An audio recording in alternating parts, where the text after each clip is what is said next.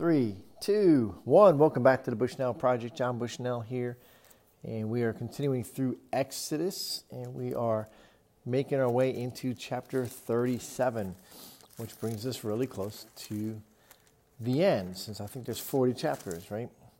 So we're going to try and get all the way through 37 in the next 2 days, and then a lot of 38 on the next two.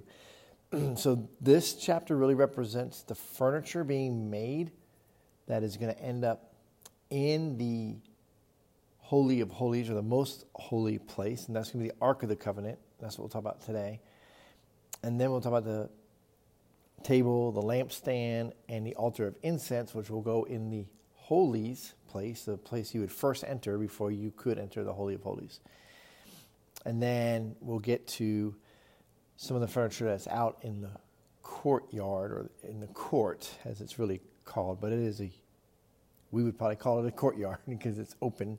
It's got walls around it or curtains around it, but it's open air area. So again, the whole idea behind this podcast is to help us dig into God's Word. And so just trying to read through all of this and hoping that it is encouraging you in reading God's Word.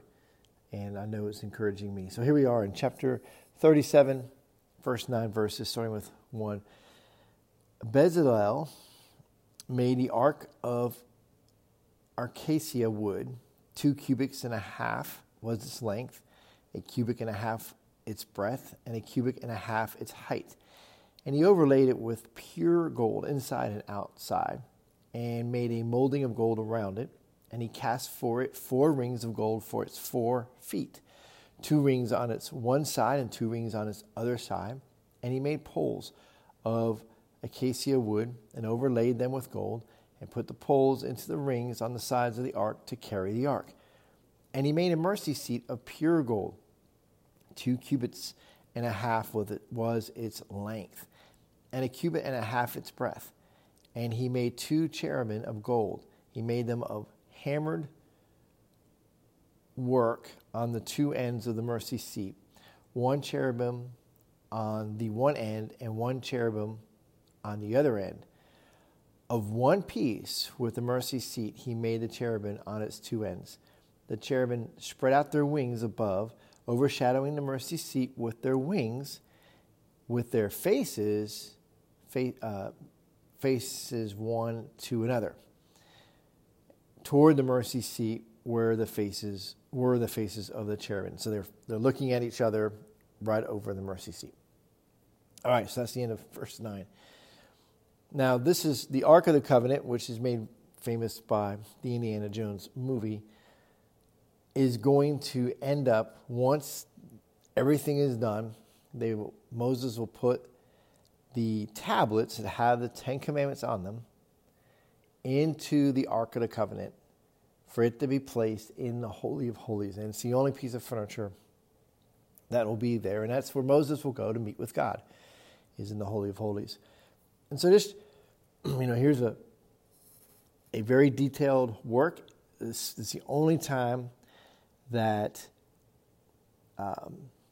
Bezalel is mentioned by name in making something. So all of these start with he also made. As a matter of fact, before this, and he also made. So first, it starts off with craftsmen. So Moses is having all this made, but here Bezalel is the one who is making the ark, and he's the one of the 2 gifted by the Holy Spirit to do this work. And this is the most important piece of furniture. Very few people in the world have ever seen it. Very few. And so it could be that even as he made this, he's the only one seeing it. And so there are some things you can only assume. We do not know, but we do know, I guess it is seen as it is carried from place to place, but it's very specific how it is carried.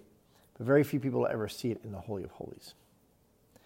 But it is interesting, and I'm always curious if we were to find it one day here in the 21st century. That would be pretty cool, because it makes a, it's pretty cool how Indiana Jones happens to come across it. So now it makes me want to go watch that movie. But that movie's pretty old, so maybe I won't. Anyway, I digress. As we continue to read through God's Word, why does He take so much detail in telling us about this glorified box? Really, it's a box that's going to hold the Ten Commandments. It has a seat on it with these angels, and it has poles so you can easily carry it, because they're going to be carrying it a lot as they move for the next 40 years. And then when they go into the Promised Land, and then even from the Promised Land, it gets moved around and lost and then found and brought back. So it has quite a history, this box does. And here's where it all began, right here on Mount Sinai, as Moses got the details from God, and now he is giving it to the men that are designed by God to very specifically craft this furniture, starting with the ark. God bless you guys. We'll talk to you soon.